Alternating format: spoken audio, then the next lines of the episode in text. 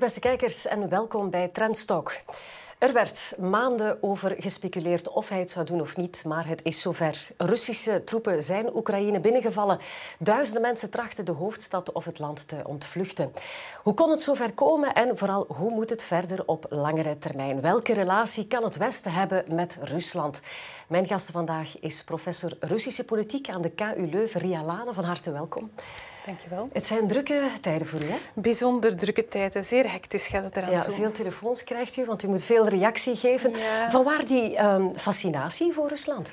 Bij mij dateert die eigenlijk van de periode dat uh, Gorbachev aan de macht is gekomen. Hè. Ik was toen een tiener uh, en ja, dat was voor mij een fascinerende wereld. Uh, die leek open te gaan. Er was toen ook heel veel hoop dat ja, er een nieuwe wind ging waaien in wat toen nog de Sovjet-Unie was. Ja, ja. Uh, en vandaar dat ik uh, ja, dat, dat land uh, dichterbij wou bestuderen. En ik was ook wel in de literatuur en de taal geïnteresseerd. Dus die combinatie heb ik gemaakt. Dus heel uw carrière bent u Rusland aan het opvolgen. Had u ooit kunnen denken dat het tot een oorlog zou komen? Oh nee, echt waar. Dit, dit is echt behoorlijk hallucinant wat we nu zien. En, en zeker 30 jaar na, da na datum. Er, er zijn in, het, ja, er zijn in die hele periode sinds het uiteenvallen van de Sovjet-Unie nog wel spanningen tussen het Westen en Rusland geweest. Maar dat het uh, naar dit uh, ja, voorlopig trieste en drieste hoogtepunt zou gaan, dat had toch niemand zien aankomen. Ja, eerder deze week was er nog de erkenning van de Volksrepublieken Donetsk en uh, Luhansk.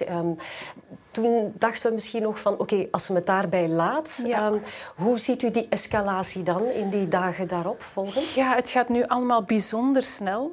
Um, en ik weet dat we al weken over allerhande scenario's praten, maar ja, we worden toch maar weer eens geconfronteerd met het feit dat we er ook vanuit het Westen met onze neus staan op te kijken en compleet met verbijstering zijn geslagen.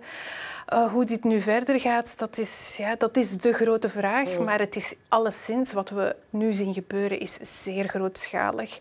Uh, en dat is toch iets wat veel analisten niet meteen hadden voorspeld. Hè? Want misschien zou het daar tot die oostelijke regio's kunnen beperkt gebleven zijn, volgens sommige plannen. Maar nu is het heel erg duidelijk dat uh, Poetin voor ogen heeft dat hij heel Oekraïne wil uh, innemen en blijvend terug in de invloedssfeer van Moskou brengen. Er is weken gediscussieerd en, en, diplomatiek overleg geweest over het al dan niet toelaten van Oekraïne tot de NAVO, wat ja. voor, uh, voor Poetin een no-go was. Ja. Um, waarom is die toegeving niet gedaan vanuit Europa? Van oké, okay, we zien Oekraïne als een neutrale zone. Mm -hmm. Hadden we het daarmee kunnen um, ja, ontzenuwen, het conflict? Ah, ik denk dat eerlijk gezegd niet. Dat, uh, um, bovendien is dat eigenlijk, ja, dat zou het uh, met de voeten treden van de eigen principes van de NAVO zijn. Hè. Ze hanteren een open deurenbeleid. Maar vanuit een realpolitiek, het had ja, misschien dit kunnen vermijden? Dat denk alles, ik. Alles ja, beter dan een oorlog? Ja, want zoals ik net al zei, het gaat hem uh, bij Poetin om het terug binnen de invloedssfeer brengen van Oekraïne.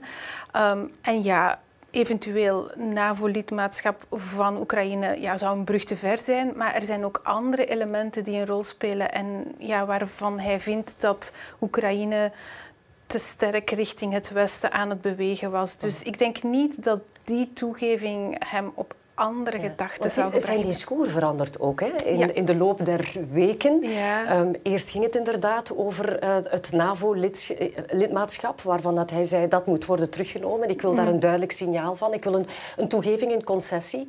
Um, hoe, hoe, hoe, zie je dat, dat het inderdaad kwam met de, met de grote speech die hij afgelopen maandag uh, gaf? Dat hij inderdaad spreekt over dat, ja, dat, uh, dat oude Rusland dat ja, terug herinnerd moet ja, worden. Wel, die speech die hij toen gegeven heeft, um, dat was eigenlijk een verderzetting van ook een lijn aan argumenten die hij al uitgetekend heeft. Dus eigenlijk zie ik dat als twee ja, paralleltrajecten uh, in zijn discours die al een tijdje lopen. Enerzijds, wat u net zei, um, dat hele uh, gesprek dat hij eigenlijk in grote mate vooral met de Verenigde Staten wil voeren over hoe de veiligheidsstructuur van het Europese continent er moet gaan uitzien en daarin in dan dat NAVO-lidmaatschap of niet van Oekraïne een belangrijk element.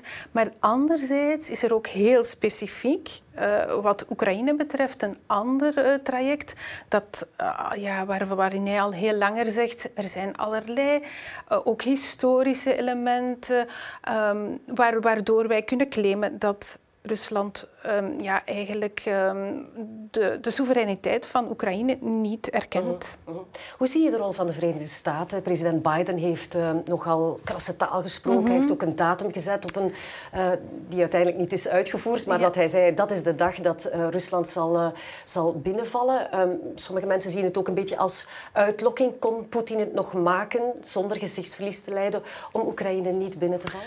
Oh, ik denk dat, dat Poetin steeds nog verschillende opties heeft gehad. Dus ik denk dat we nu niet moeten gaan zeggen... ja, uh, Biden heeft mee boter op het hoofd... voor wat we van nu zien gebeuren aan, aan grootscheepse militaire invasie.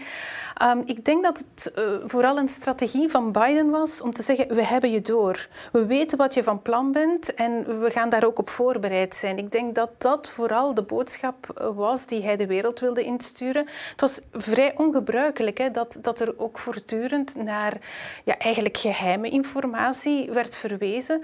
Maar ik denk dat dat een doelbewuste strategie was in de hoop dat Poetin misschien dan ging het gevoel krijgen, oei, mijn plannen zijn uh, openbaar gemaakt, mijn plannen zijn ook bij de tegenstanders gekend uh, en ik ga mijn plannen dus in een of andere richting bijsturen. Maar ja, dat heeft hij dus duidelijk niet gedaan. En dan nog over de, de timing. Uh, het blijkt geen toeval te zijn dat deze inval gebeurt na het einde van de, de winterspelen, Olympische winterspelen in, uh, in Peking.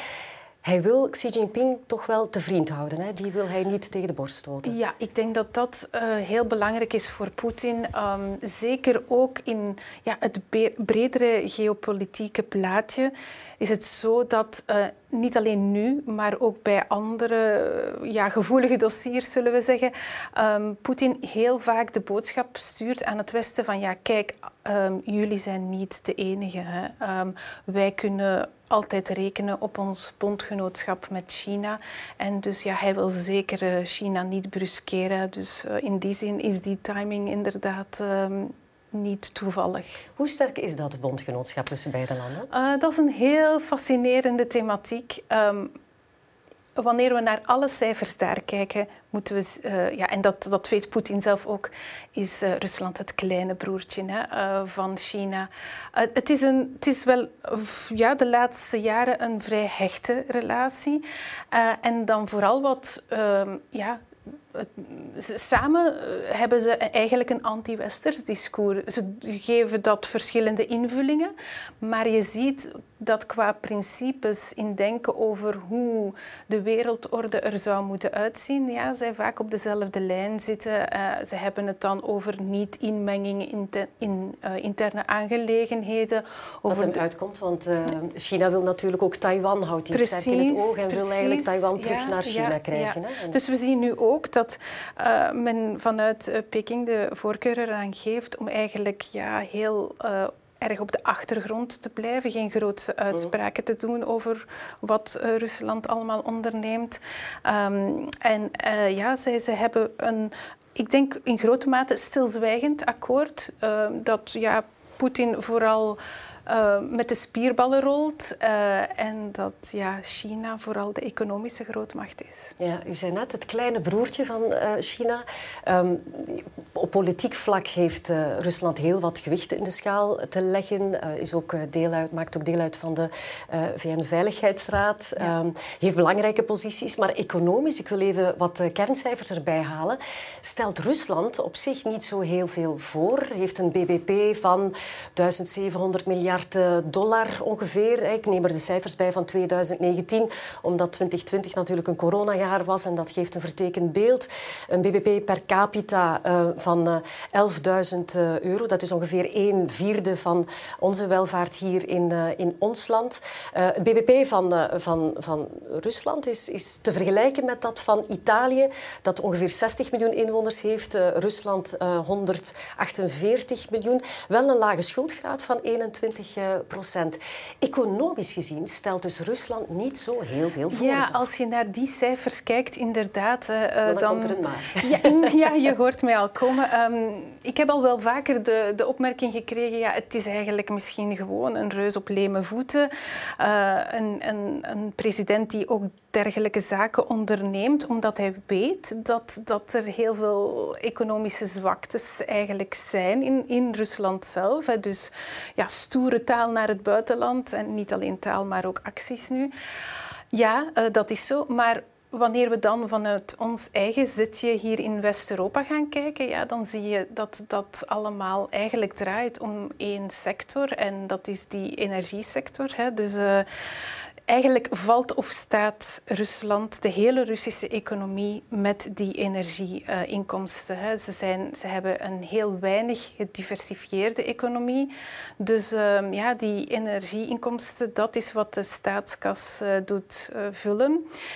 Um, en dan nog een kanttekening eh, wanneer het over de welvaart gaat. Hè. die welvaart die zit in een heel klein clubje van uh, een mhm. heel kleine kring van mensen. Dus Rusland is ook wanneer we naar cijfers van uh, gelijkheid en ongelijkheid uh, gaan kijken, ja, een van de landen waar um, het het grootste deel van de welvaart in het kleinste percentage van uh, Russen zit. En ja, dat is iets wat de Russen Poetin erg kwalijk nemen, die ongelijke welvaart die, die er ontstaan is. Die, um, en dat is zeker een van de beweegredenen waarom hij aandacht probeert af te leiden hè, uh, van die interne, toch wel uh, fundamentele economische problemen ook.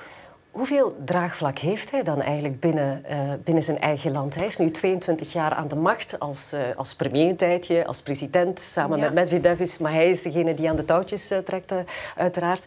Ja. Um, hoeveel draagvlak heeft hij inderdaad? Zoveel rijkdom die bij een, een kleine groep van, van mensen is geconcentreerd. Heel veel mensen die het moeilijk hebben. Absoluut. Er leven ook bijzonder veel mensen onder de armoedegrens in uh, Rusland. En vooral de oudere bevolking moet het stellen met een heel karig pensioentje bijvoorbeeld. Maar toch zie je dan dat precies bij die bevolkingsgroep um, de populariteitscijfers van Poetin nog best hoog zijn. En hoe verklaar je dat? Wel ja, dat heeft allemaal eigenlijk met één gigantische propagandamachine te maken. Hè. Um, die, vooral die oudere bevolking informeert zichzelf vooral op basis van wat ze te horen krijgen in de Russische staatsmedia. En die, ja, die is heel erg gekleurd. Daar, daar, uh, ja, de, de cijfers en feiten die daar worden gedeeld met de mensen, dat lijkt van een andere planeet te komen dan wat wij hier in het Westen te horen krijgen. Dus ja, daar, daar um, probeert hij vooral ook op gevoelens van nostalgie, bijvoorbeeld naar de goede oude Sovjet-tijd, toen er wel nog respect in de wereld was voor um, de Sovjet-Unie op die gevoelens probeert hij in te spelen. Um, en dat probeert hij dus vooral te doen door dit soort uh, acties in, in, uh, in het buitenland. Maar wanneer we dan naar Oekraïne zelf gaan kijken, ja, dat, dat daarvoor bestaat eigenlijk helemaal geen draagvlak uh, voor een oorlog tegen mm. de Oekraïners. want want er, bij de meerderheid van de bevolking leeft echt het gevoel... Dit zijn onze broeders uh, en zusters in Oekraïne. Dus ja, dat is um, voor hen helemaal niet iets wat ze graag zien gebeuren. -huh. uh, we zien hier uh, achter ons een, een, een foto uit The Economist. Hij wordt vaak vergeleken met ja, iemand die tsaristische trekken heeft, dat imperialistische beeld voor ogen houdt. Klopt dat? Want u volgt hem al zo lang.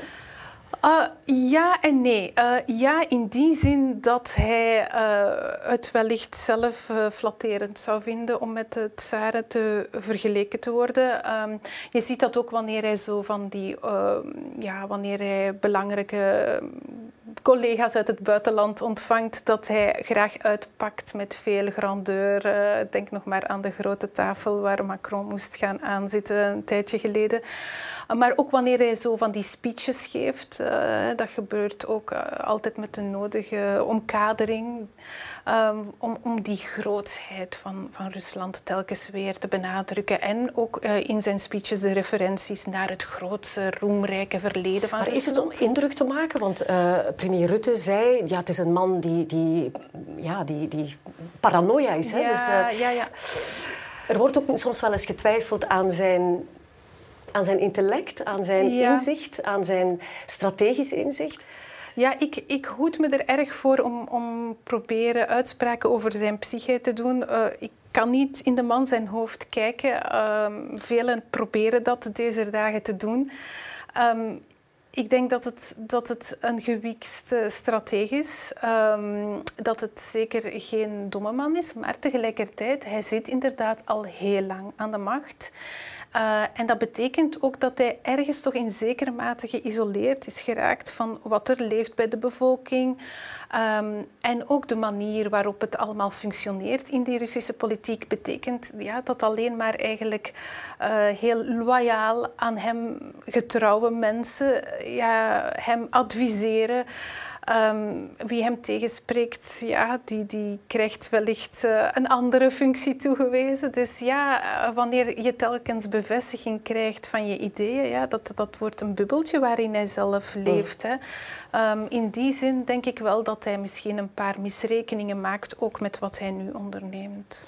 Welke impact zullen de sancties uh, hebben die nu worden afgekondigd uh, voor de Russische bevolking? Voor, ja, voor de Russische bevolking gaat dit zich sowieso laten voelen. Hè. We komen um, ook nog eens uit twee jaar corona. Ja, ook. Uh, wat ook heel hard keer heeft gegaan in Rusland. Hè. Um, we hebben daar echt ook wel een van de grootste oversterftes globaal gezien door corona in Rusland.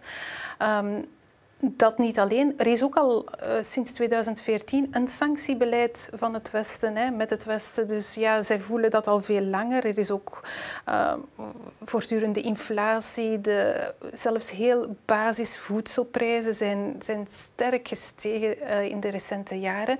Dus dat zijn allemaal elementen die het leven voor de doorsnee Rus absoluut niet makkelijker maken. Zij voelen dat. Uh, maar de grote vraag is, uh, voelt, de elite die mm. de beslissingen nemen... Maar de toegang dit... tot de banken, de Europese ja. markt wordt, uh, ja. wordt afgesloten. Ja. Von der Leyen heeft ook duidelijk gezegd, we willen hem pijn doen. En de maatregelen die we afkondigen, net zoals de Verenigde Staten, het, dit zal die elite inderdaad wel raken. Absoluut. Dus, en als, als die sancties meer in die richting gaan, van echt ook persoonlijke sancties, niet alleen die economische sancties die ja, wel heel ver gaan moeten zijn. Hè? Want we hebben gezien dat alles wat tot nu toe in zaken sancties is gebeurd, eigenlijk zero impact op het uh, ja, op de beslissingen die Poetin neemt heeft gehad. Uh, maar wanneer het dan echt zo'n soort van ja, economische wurggreep als het ware zou komen door sancties, gecombineerd met persoonlijk uh, sancties, bijvoorbeeld ook zorgen dat die elite niet meer zomaar kan reizen en gaan en staan waar ze willen in de wereld, ja, dan denk ik dat, dat er misschien wel een impact zou kunnen zijn. -huh. um, op welke manier zal, uh, zal, zal Poetin eh, ons dan kunnen schaden, buiten natuurlijk die gastoevoer, verminderen of wel afsluiten? Ja, wel, sancties in internationale politiek, het is altijd een mes dat langs twee kanten snijdt. En ik denk uh, ja, dat de situatie nu zodanig ernstig is dat die sancties echt heel verregaand moeten zijn naar Rusland toe, maar dat we ook ons heel goed moeten beseffen dat dat betekent dat wij daar ook een prijs zullen voor betalen. En dan denken we inderdaad uh, in eerste instantie aan gas. Uh, gaat het afgesloten worden vanuit Russische zijde? Ik denk het eerlijk gezegd niet, want zij hebben die gasinkomsten nodig. Maar het zou wel eens kunnen zijn dat die gasprijzen gigantisch gaan stijgen. Het is echt een tweesnijdend zwaard, ja, hè? Ja. want dat is de manier om ons het hart te raken. Ja. Ja. Uh, Medvedev sprak van een, een, een, prijs van ja, 2000 dollar. Uh, ja, of, ja of waanzinnige zo. cijfers, ja, uh, ja inderdaad. Um, en dat betekent nog maar eens dat we hier toch wel met onze neus op de feiten worden gedrukt dat wij eigenlijk al veel te lang ons erg afhankelijk hebben gemaakt van een speler als uh, Rusland, waarvan we toch al ruime tijd weten. Ja, er zijn al wake-up calls geweest. Ja, 2006, ja, 2009. Ja, ja, we weten dat, dat ze er niet voor terugdeinzen om specifiek dat gas als een geopolitiek wapen ja, in te zetten. de gaskraan uh, een drietal weken, denk ik, afge, afgesloten. De pijplijn via, via Oekraïne. Ja. Dat heeft ons toen ook um, pijn gedaan, ja. economisch. De gasprijs is toen ook enorm gestegen. Hoe komt het dat um, het Europees beleid dan zo'n steken laat vallen? Ja, uh, ik ben geen uh, Europa-specialist, maar ja, daar zie je dat, dat er toen, uh, toen die wake-up calls kwamen, heel veel werd gepraat over kijken in richtingen van andere bevoorrading. En een aantal EU-lidstaten heeft dat wel degelijk ook gedaan. Dus dat is ook iets waar Rusland zich heel goed van bewust is, dat het wanneer het gaat over die energieafhankelijkheid, dat daar heel veel variatie zit tussen die verschillende EU-lidstaten. En ja, uh, verdeel en heers is al langer uh, een goed gekend instrument aan de Russische zijde. om met één stem te spreken ja, binnen, ja, ja. binnen Europa.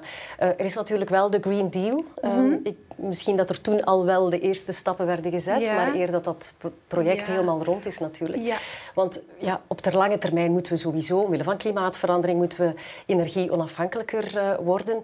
Nu zitten we natuurlijk echt met onze rug tegen de muur. Ja, ja en ik denk um, wanneer we naar, naar breder gaan kijken waar, naar waarom Poetin dit alles nu onderneemt, dat dat daar zeker ook een element in is. Dat hij weet dat Europa uh, aan het, volop aan het inzetten is in een omschakeling, hè, wat die uh, energiebevoorrading betreft.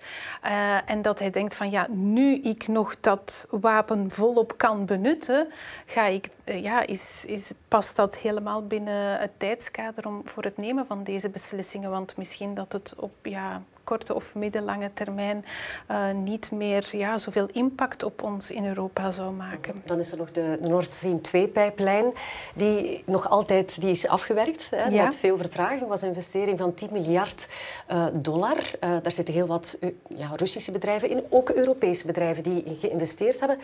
Het ziet er naar uit dat die niet zal gebruikt worden. Nee, dat klopt. De komende dus, jaren ja, misschien. Ja, ja, ja dus uh, daar is dan nu toch wel uh, vanuit Duitsland een signaal gegeven dat zij dat uh, certificeringsproces toch helemaal on hold zetten en voor onbepaalde termijn.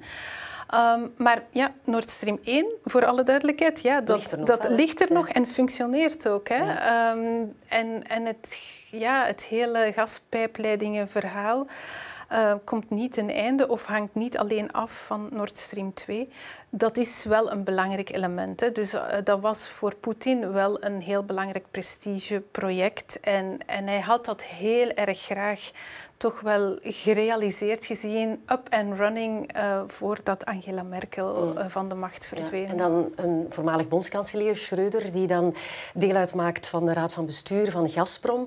Dat helpt ook niet om de indruk te wekken dat er een zekere neutraliteit is. Hè? Nee, nee, en dat is natuurlijk ook weer deel van, van een heel erg hybride uh, strategie die Rusland hanteert. Hè. Het gaat ook over mensen als Schreuder ergens ja, in de pocket van het Kremlin krijgen.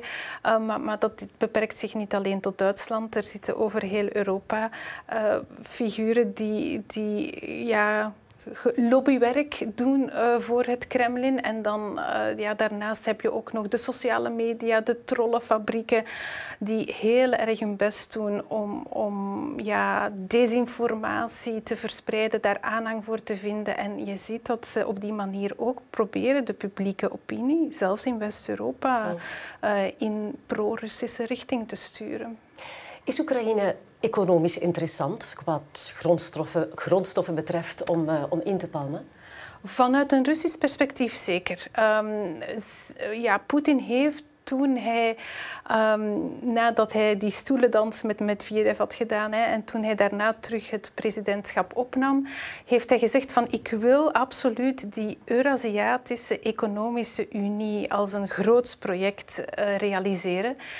Um, en die Eurasiatische Europese, uh, sorry, die Eurasiatische Unie, uh, waarvan, Economische Unie waarvan hij spreekt, ja, hij gaf toen zelfs toe van ja, ik, ik baseer mij op de Europese Unie. Ik wil een soort van eengemaakte markt. Um, en, uh, maar ik ga dat allemaal veel sneller en efficiënter organiseren.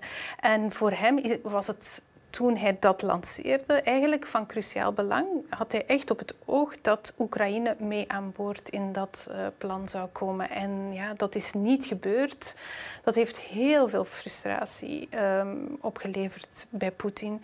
Want, want Oekraïne is voor, voor het slagen van dat project, dat ondertussen wel bestaat, hè, met, met een aantal spelers als Kazachstan, uh, Wit-Rusland, ehm, is dat echt wel een cruciale pion om dat erbij te hebben. Um, ja, het is ook, kijk maar naar het territorium, een, een groot land. Um, het heeft al die pijpleidingen, of toch is, is nog altijd een belangrijk transitland voor energie van Rusland richting Europa. Het heeft ook een aantal, ja, ook de agrarische, het belang van de agrarische sector, daar mogen we zeker niet over het hoofd zien. En ook eh, zaken als uh, steenkoolmijnen, wat ook nog voor de Russische economie mm. belangrijk is. Ja, ik noem hier maar een paar, maar er zijn veel meer nog mogelijke interessante economische verbanden tussen uh, Rusland en Oekraïne te slaan vanuit een, een Russisch perspectief dan wel. Het is moeilijk te voorspellen, maar stevenen we af op een volledige bezetting van Oekraïne? Ja, dat is, dat, dat is heel moeilijk om daar uitspraken over te doen. Wat we nu zien gebeuren, de snelheid waarmee het gebeurt, eh, de schaal waarop het gebeurt, ja, geeft, geeft alle aanwijzingen dat dat wel degelijk is wat uh, Poetin probeert te realiseren. Uh, ja, en wanneer we dan naar zaken als militaire capaciteit gaan kijken, ja, dan moeten we ook de realiteit onder ogen zien. En, en ja, dat weten Oekraïners ook, dat, dat zij ja, veel zwakker staan op dat vlak.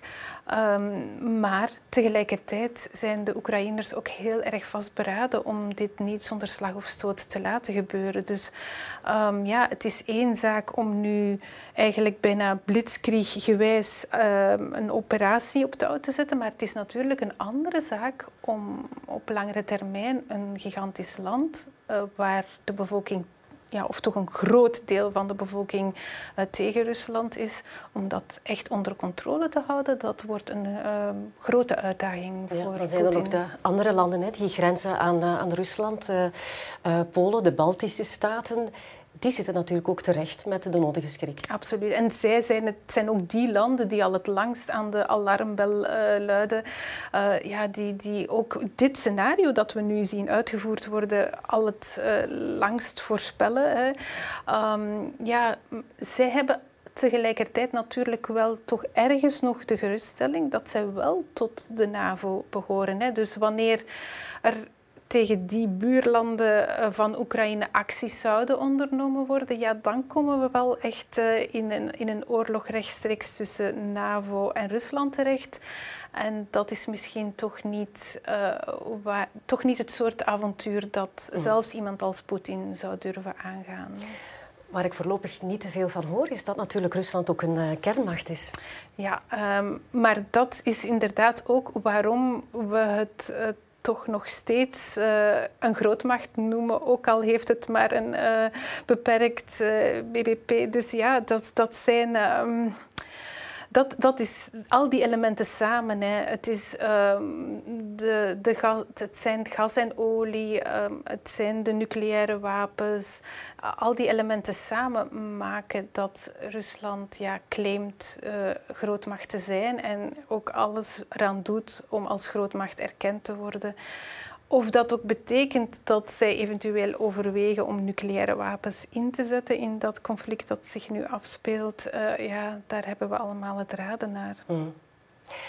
Hoe kan dit verder aflopen op langere termijn? Mm -hmm. Dat conflict, goed, er is, uh, er is nu de min of meer de bezetting of toch de, de aanval op, op Oekraïne. Maar op langere termijn, welke relatie kan Europa uitbouwen met, met Rusland? Uh, ja, welke, welk type van relatie dat gaat worden, daar, dat is heel... Hangt dit uitsluitend af van hoe lang Poetin op die stoel blijft zitten?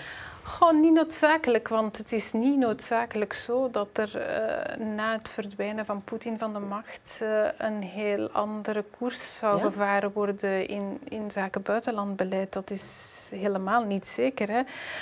Um, en, en ook Poetin heeft nogal wat troeven om nog behoorlijk lang op de, uh, aan de macht te kunnen blijven. Uh, hij heeft daartoe grondwetswijzigingen laten uitvoeren. Uh, dus ja, op dat vlak zit hij nog wel goed.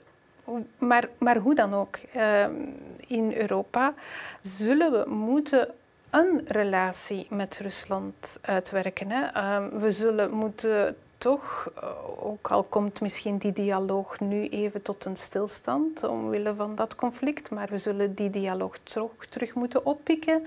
Uh, er zal weer via diplomatieke kanalen moeten gewerkt worden, want ja, het is en blijft ons buurland en, en niet zomaar een kleintje. Um, dus ja, we moeten een modus vivendi uitwerken. En hoe moeilijk dat ook is, en dat is ook al de afgelopen jaren heel erg moeilijk geweest.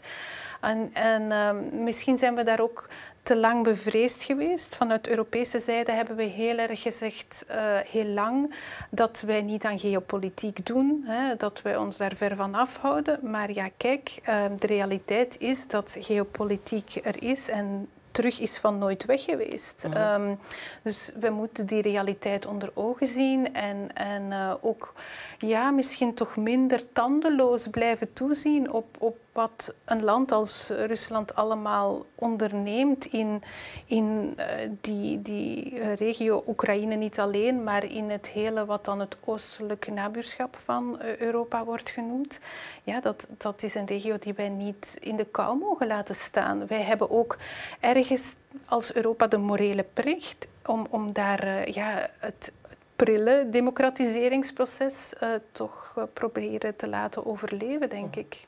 Oké, okay, dank u wel. Eerst zien hoe dat dit uh, conflict verder evolueert, hè, want het is bijna dagelijks dat het uh, verandert. Inderdaad. Ik wil u heel erg bedanken voor deze zeer interessante toelichting. Dank u wel, mevrouw uh, Lane. Graag gedaan. Volgende week praten we in Trendstalk verder over Rusland, maar dan vanuit het perspectief van Johan van der Plaatsen, hoofd van de divisie Industriële Automatisatie bij de Franse multinational Schneider Electric. Van der Plaatsen werkte de afgelopen 30 jaar in Rusland en is ook voorzitter van de Association of European Business in Rusland. Bedankt voor het kijken. Ik wens u nog een fijne dag.